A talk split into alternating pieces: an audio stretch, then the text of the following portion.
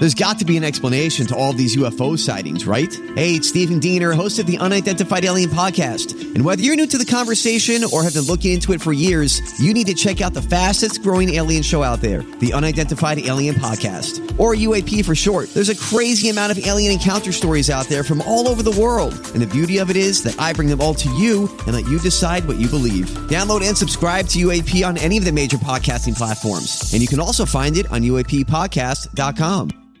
Hi, everybody. This is Adriana Trigiani. I'm the host of You Are What You Read. I have the privilege of interviewing luminaries of our times about the books that shaped them from childhood until now. We get everybody from Sarah Jessica Parker to Kristin Hannah, Mitch Albom, Susie Essman, Craig Ferguson, Rainn Wilson, Amor Towles, you name it, they come, they share. New episodes of You Are What You Read drop every Tuesday on Apple, Spotify, or any major streaming platform wherever you listen to your podcasts.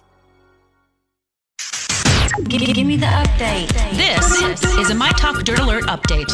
A quick look at what's happening in entertainment. Dirt. We want the dirt. On My Talk. My Talk. Did you want to tell me something? This Dirt Alert update is brought to you by Indeed.com. Steven Bochco, one of Hollywood's most prolific and acclaimed television producers, died yesterday at the age of 74 of complications from cancer.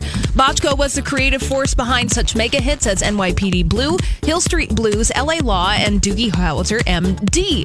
Bochco is also credited for adding gritty reality to his police dramas, and he was known for pushing boundaries when it came to nudity and language on network television. We all remember Dennis Franz's bare bottom on NYPD Blue. Yeah. Mm, Yeah, even if yeah. you don't know you like him, you'd like him without knowing it.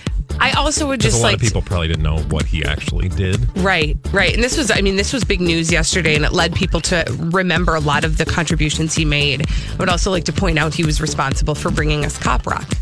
That is true, Well, Colleen. nobody remembers that because it was a bomb. I know, but it was it was revolutionary for a moment. It sure was. Yesterday, Blac Chyna was filmed getting into a fight with an unidentified woman at Six Flags Magic Mountain in California.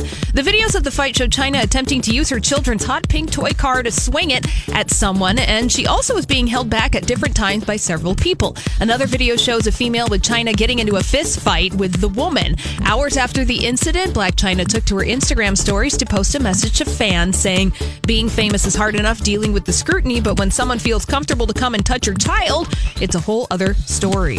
Yeah, don't come between somebody and their child Yeah. unless you're prepared to suffer the consequences. Yeah, when I, I mean, honestly, that's one of those things where somebody was taking video because they saw a celebrity getting into it, but uh, without knowing the whole story, I'm not going to be so quick to judge. If somebody else was getting in the way, I, I, I just, there's more to that story. So thank you, Blac Chyna, for speaking up. Taylor Swift made a surprise appearance at Nashville's Bluebird Cafe on Saturday, celebrating the venue's 35th birthday. And Taylor sang hit singles like Shake It Off and Love Story, as well as Better Man, which she wrote for Little Big Town. And Taylor was first discovered in the Bluebird Cafe all the way back in 2005. These kinds of uh, publicity stunts are things that we've begun to expect from her. Everything in her life is planned because she's not a human being. and finally, Feisty Monday. Finally, at the box office over the weekend, Ready Player One was number one with $41.2 million in its opening weekend. Tyler Perry's Acrimony opened in second place, while Black Panther fell to third. Which I mean, listen, they had they enjoyed a good long run in the number one slot, Black Panther. That is, uh, and I don't think that anybody's surprised that Ready Player One Although, was as, as popular as they thought. I will say I've heard some interesting reviews.